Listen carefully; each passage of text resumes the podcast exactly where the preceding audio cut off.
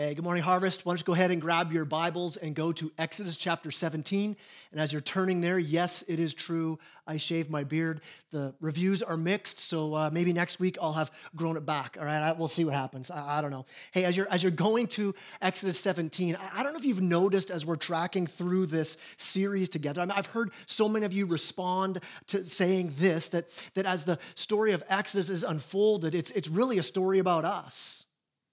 I mean, when you when you don't just read scripture, but you let scripture read you, it reveals some things. And so far, this series in Exodus has been hammering this one clear point that I know who I worship. For real, I know who I worship and how I handle life's trials. And, and so, so here we are, we're hitting this next chapter here, chapter 17. And, and if this was a Hallmark movie, what would happen? They would have been set free. They would have had that whole water thing, manna from heaven, and then they'd just be walking into the promised land now, hand in hand. If it was a Hallmark movie, it would be Christmas as they're walking into the promised land. But we know that it's not a Hallmark movie. We know that life doesn't work that way. And so, in the trials of life, in the tests of life, just like we're going to see here, the Israelites, just like our lives, they find out who they actually really worship.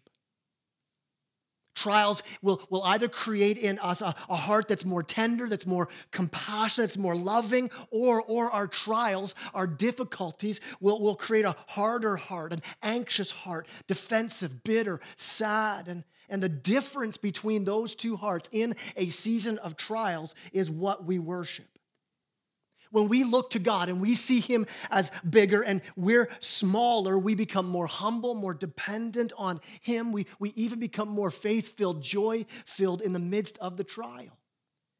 Or, or we look to ourselves and see ourselves as bigger in the trial, God as smaller, and we become harder, self absorbed, full of self pity. So, so, so, where do we go then? How, how do we steer our heart in the right direction? Where do we go for our hope?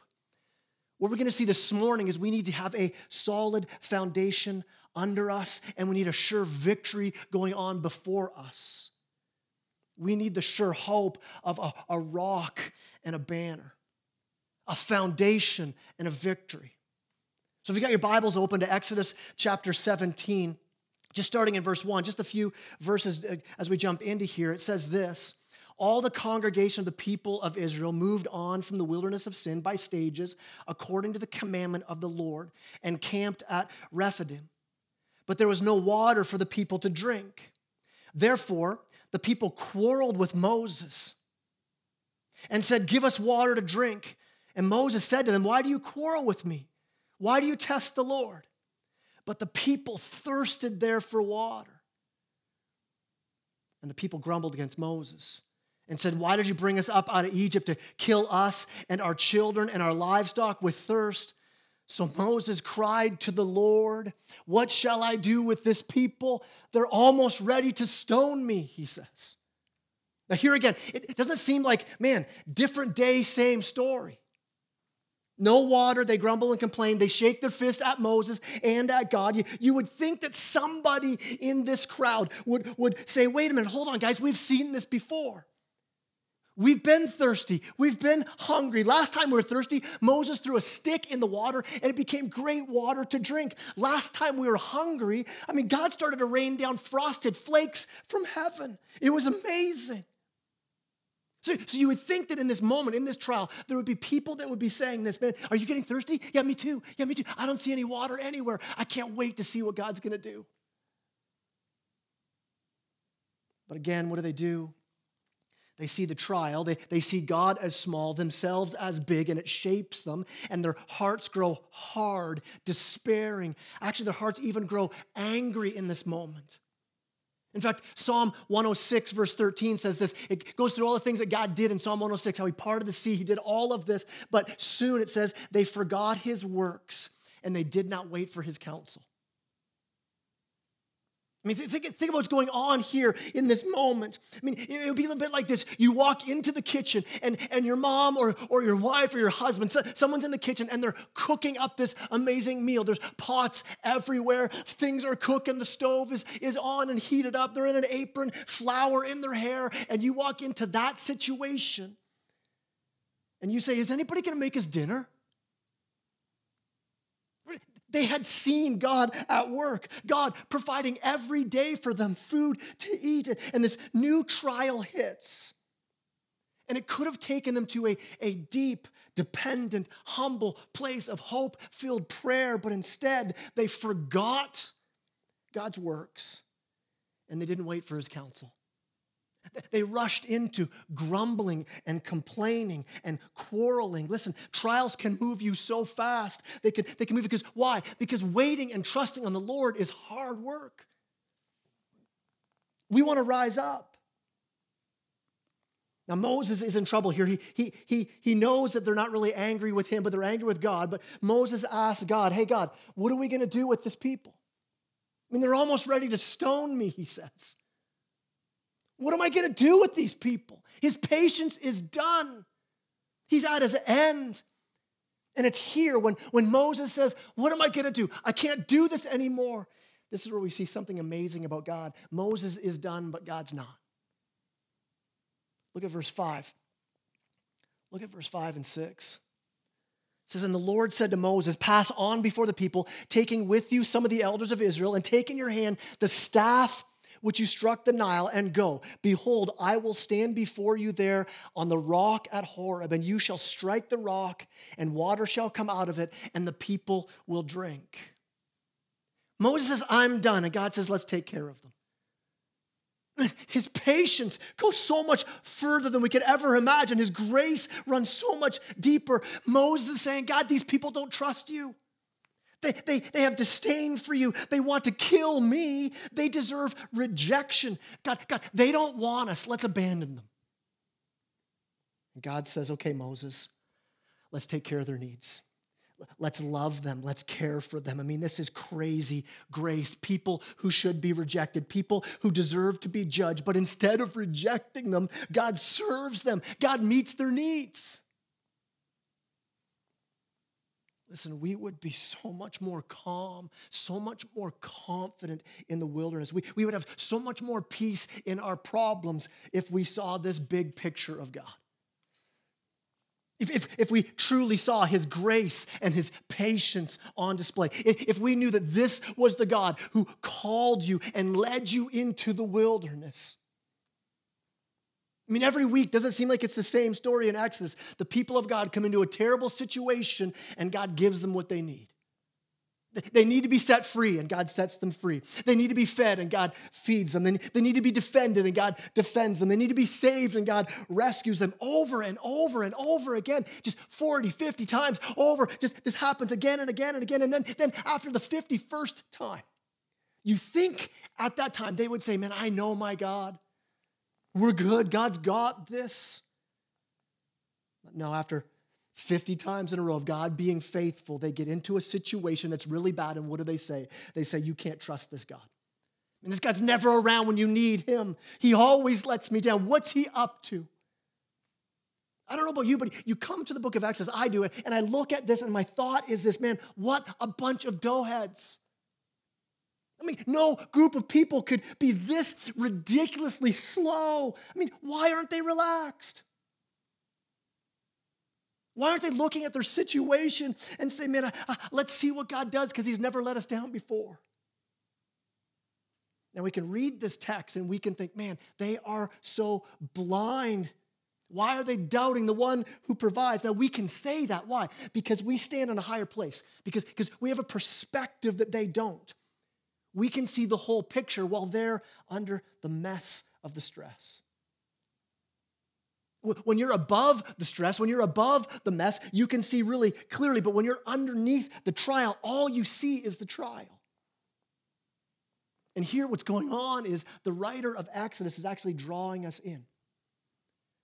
I mean, this has been happening to me over and over again in this series. I start out saying, Man, you dummies, why don't you have more faith? And then slowly I start looking around at my own life, my own heart.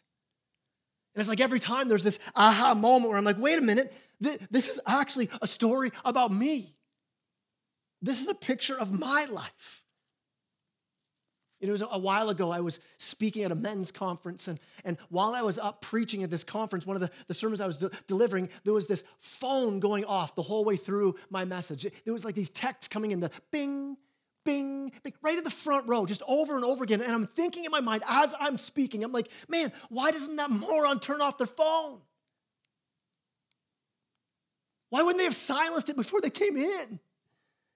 And I sit down after preaching, and underneath my chair, there's my phone my phone, not silenced, with a screen full of unanswered texts. And, and the dude beside me gives me that look. He looks over and goes, Yeah, that, that, that was totally you, man.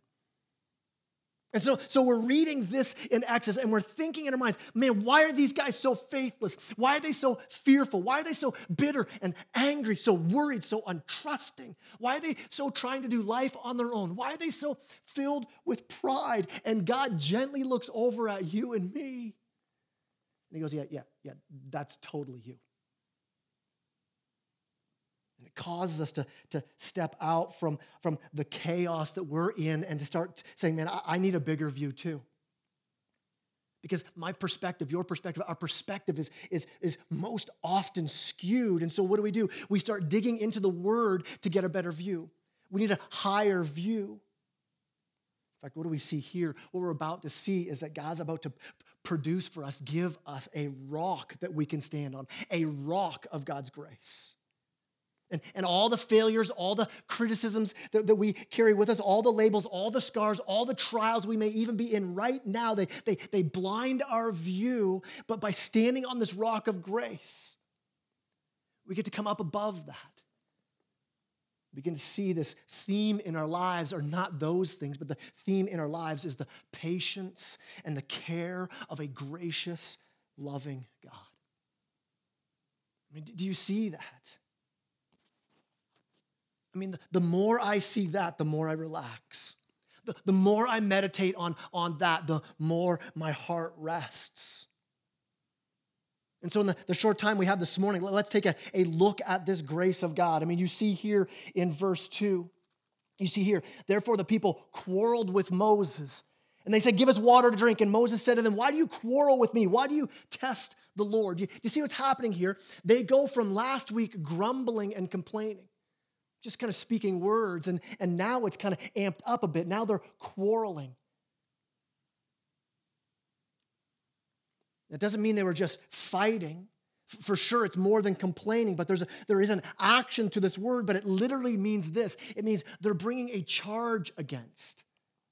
There's this, this legal aspect to the word in, in, in Hebrew, and, and it's saying to Moses, man, we got a charge against you and against God. It's why Moses says in verse 4, why he says, God, they're gonna stone me. Moses isn't saying, oh, they're so mad, man, they're about to beat me up for this. No, no, to stone someone, that's judgment being taken out. They're saying, this is our charge against you, and here's the just punishment for your guilt. I mean, Moses asks, why are you testing the Lord? Why, why are you bringing a charge against God? Why are you accusing God? And once again, what's, what's going on here? Their, their needs aren't being met. And, and so now do they not just not trust God, they now blame God. It's like this they're calling God into the courtroom. Okay, God, you stand before this court guilty of the following charges. And what are they? Well, verse 2 give us water to drink. God, God we're charging you with neglect. You're not going to provide for us. Look at verse 3. Why did you bring us up out of Egypt? They say. They questioned the, the wisdom that God would do this. They're saying, God, God, you're guilty of negligence. What, what are you doing in this? They go further. They say in verse 3, you brought us out to kill us and our children and our livestock with thirst. He's saying, God, God, we're accusing you of attempted murder. Look down at verse 7. Here's the question they're asking, and really they're accusing God of abandoning them. They said, Is the Lord among us or not? That's what they're testing the Lord. They're, they're bringing an accusation. God, we doubt your very presence in this. All it took was a lack of water. And, and despite all that God's done, everything they had seen, they doubted whether he was even in their midst. So, what does God do? As it says in Psalm 97, that they, they even though they saw all of God's works, their, their hearts were hardened in this place. So, what does God do? God says to Moses, Here's what you're going to do. Verse 5, he says, Go get the elders. Go take the elders with you. Now, when he says grab the elders, what's he saying? Go get some witnesses for this trial. They want a trial, we're going to have a trial. And, and then he says, and take in your hand the staff with which you struck the Nile. Take this staff. Now, what's the staff represent? All the way through Exodus, it, it represents this, this justice of God, this instrument that God used to, to mete out perfect divine justice. So here comes Moses with witnesses and justice. Now, you can imagine yourself as an Israelite. Moses now coming back after they say, We want to bring God to court. We want to bring you to court. And now here comes Moses with the elders and with the staff. They've seen what the staff can do. And they're, they're he's walking toward the people. How scary would it be? In that moment, you have this sinking feeling of, man, I think I messed this up. I just called God, the creator of the universe, into the courtroom. And, and now I'm starting to realize that when all the evidence is given, I think I'm dead. But Moses walks right past them. I'm like, okay, whew, okay, M- Moses, you're not on trial because um, you're carrying the rod, and, and, and we're not on trial. You walked past us, so, so who's on trial? What's God say in verse 6? He says, Behold, I will stand before you. God's saying, I'm the one who's going to stand on trial. I'm the one who's going to stand before you. Because you, you, you stand before a king. You stand before a judge. And, and here's God, the creator. He is the king. He is the judge. He says, I'll stand before you. I'll take the lower position. I'll stand as the accused. And then God says, Strike the rock, bring down judgment on me. I mean, Exodus 17 should blow us away. That God, in his infinite mercy and grace, says, I'll take the judgment. And listen, this is not just for God's people here in this story. This is not just something that happened all that long time ago. This is not just about thirsty Israelites in the wilderness. Listen, because Paul says when he's writing in 1 Corinthians, Paul says this in 1 Corinthians chapter 10. He says, Let me give you the amazing reality of what this all points to. Paul in Corinthians gives us a commentary on Exodus so we know what is really happening here. And he says this I don't want you to be unaware, brothers and sisters, that our fathers who are all under the cloud, all passed through the sea, all were baptized into Moses. What's it mean to say baptized? All were, were united with him in the cloud and the sea, and all ate the same spiritual food, all drank the same spiritual drink, for they drank from the spiritual rock that followed them. And the rock was Christ. Paul saying this Exodus was written down for you and me to get a proper understanding of, of who God is and how God works out our salvation. That this story in Exodus all pointing to the cross, where Christ took our punishment for our sin. To, to do what? To give us the water of, of eternal life. This Exodus is not a history lesson to learn about a bunch of people so many thousands of years ago. No, it points us to today. How does God deal with us? And, and what it should do is, is fill our hearts with joy and gratitude. I mean, I, mean, I don't have to save myself because we can never obey enough.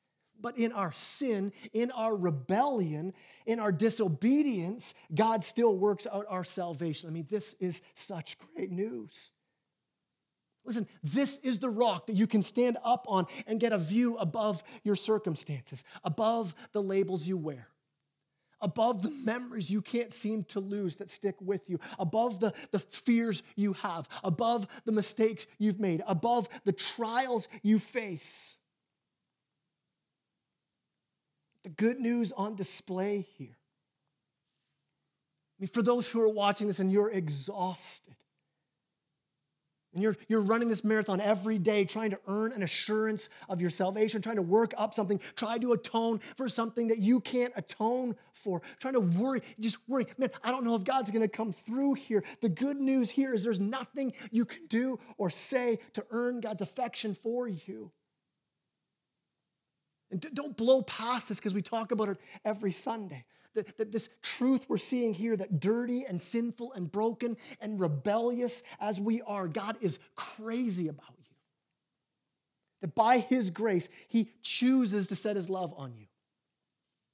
And, and you can't grow His love for you because, listen, His love is based on His character on his promise. And so, what do we do? In the trials, we look to the rock, the rock that was struck down, the rock that was judged so that we could have living water. As we look to that rock, it means we can do this. We can, we can, we can stand on this rock of grace, not our efforts, not our record, that Jesus and Jesus alone has atoned once and for all so that, that we can come to this place where we no longer have to fret, no longer have to strive, but instead we can rest and we can worship. I mean, think about all the places we go looking for water for our souls, and we come up thirsty every time. Jesus calls out from the cross. Jesus says, I thirst. He takes on this, this thirst so that we don't have to. So that this water now pours out from that rock for us. So that when Jesus says, Hey, come and drink of this water, he's saying, Listen, when you're in the wilderness, look at the cross. See me being struck down for you, and blood and water coming out. And he's doing this for you. That, that he said, I'll lose everything so I don't lose you. And you're in the wilderness. Listen, that's what you can look to. Thank you, Jesus, that, that you are the one who was busted up so that I didn't have to, so that I could drink salvation. That on the cross, you were beaten. On the cross, you were broken. On the cross, you were bruised so that your blood would flow. Your grace would cover me and make me white as snow so that I can stand on that rock of salvation. And if you look at that, if you see what he's done for you, I mean, reflect on it, rejoice in it, meditate on it, you can get through anything. Go to that rock, drink from that rock in the desert. We have to start there. Why? Why? Because we know that trials are coming. I mean, you can see right away what happens to the people of Israel. What happens right away? They, they leave this beautiful picture, this place of God's grace, and immediately what happens? Look at verse 8 of chapter 17. Then Amalek came and fought with Israel at Rephidim. That right away, right away, trials come. Attacked by the, the Amalekites. Amalek, the Amalekites, they see this ragtag bunch of newly released slaves and they think, what an opportunity. Easy pickings. We can kill them, we can take all their stuff. And they move in to say, we're taking these people out.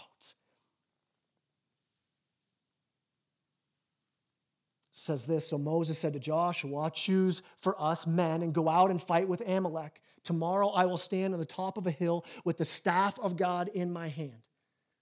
That says, he says, Moses said to Joshua, we're not introduced to Joshua. The, the readers, the original readers of Exodus would already have an idea of who this Joshua was. They didn't need an introduction. So, so Joshua grabs these men to go defend the people. You understand something. These are not military men. These are released slaves. They, they, they don't have an arsenal of weapons. They don't have a, a, a history of how to fight. Picture an army against a group of farmers. That's what's going on here. This is an unfair fight, but Moses has something. Says, I'm going to go with the staff of God in my hand. The staff of what? God's justice and God's power, right? Goes on, verse 10.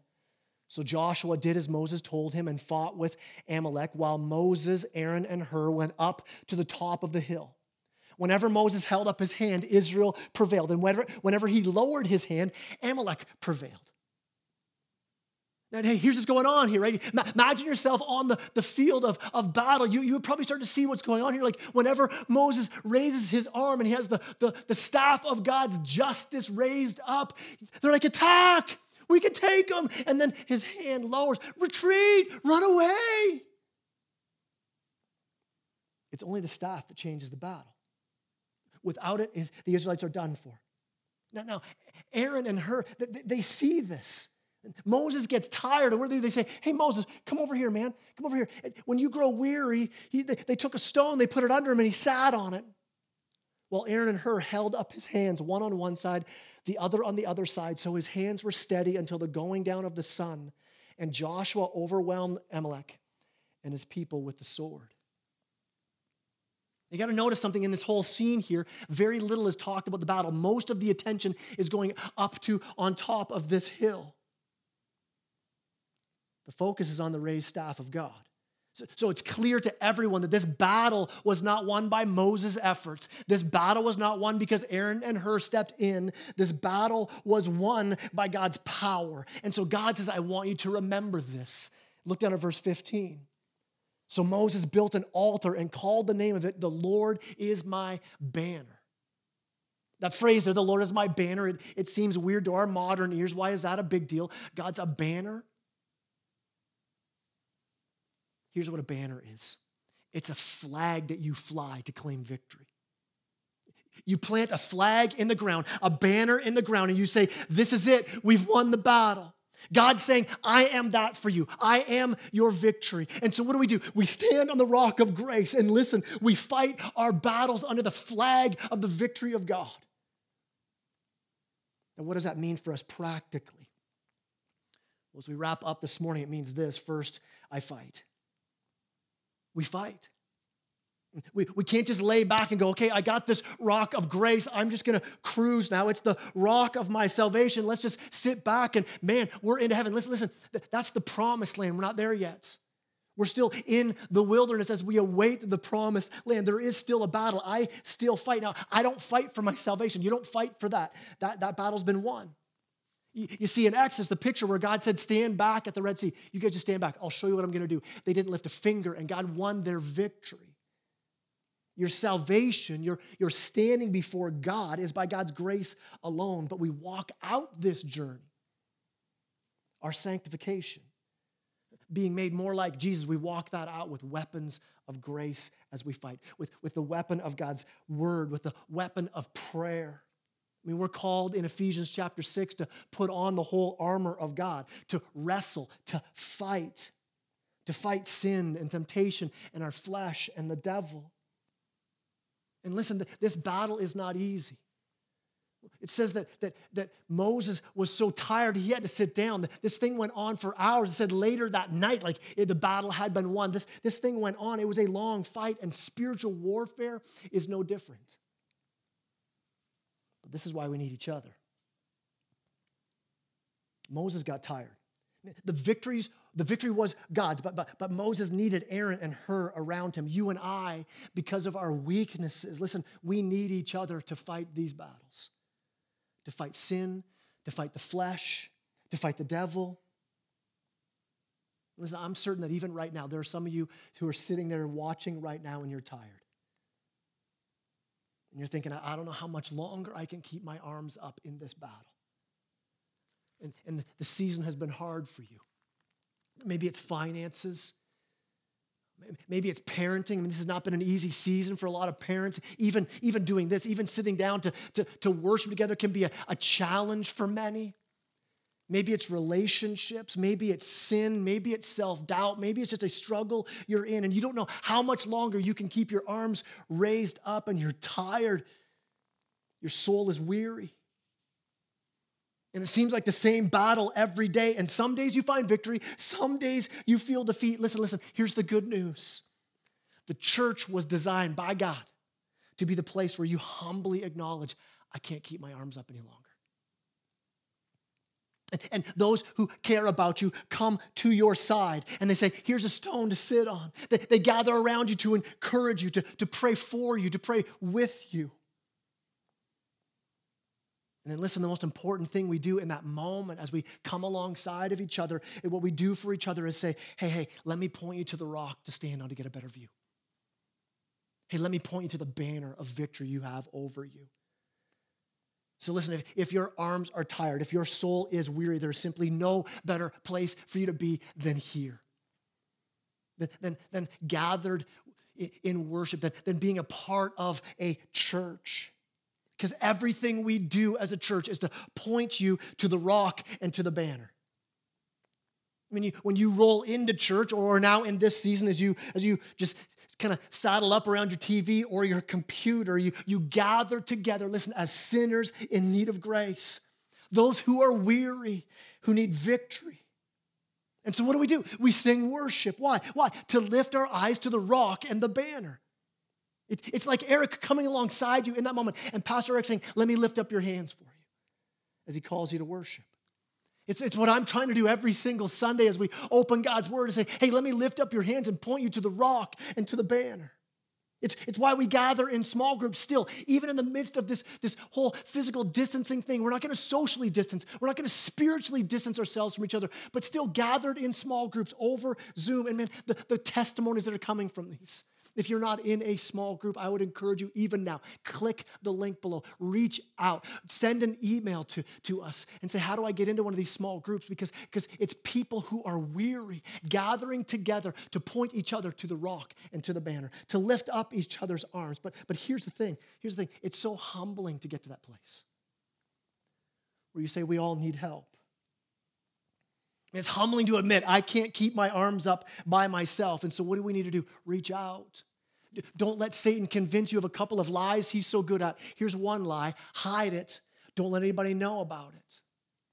Don't tell people your struggles. You know what they'll think? Don't listen to that lie. Reach out. We're all broken. We're all needy. We're all weak.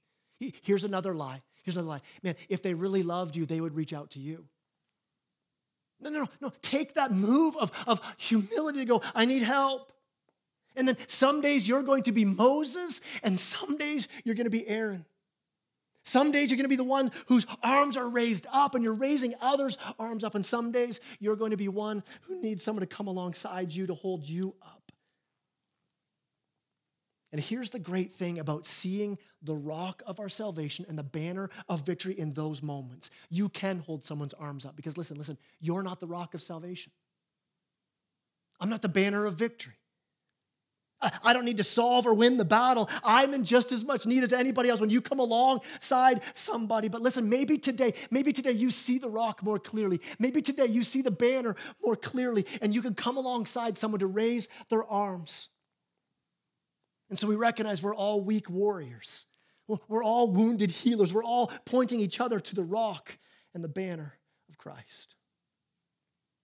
So let me close with this the greatest news for anyone with weary arms. There was somebody greater than Moses who came, there was a better mediator. That all of this, the rock and the banner, point to Jesus.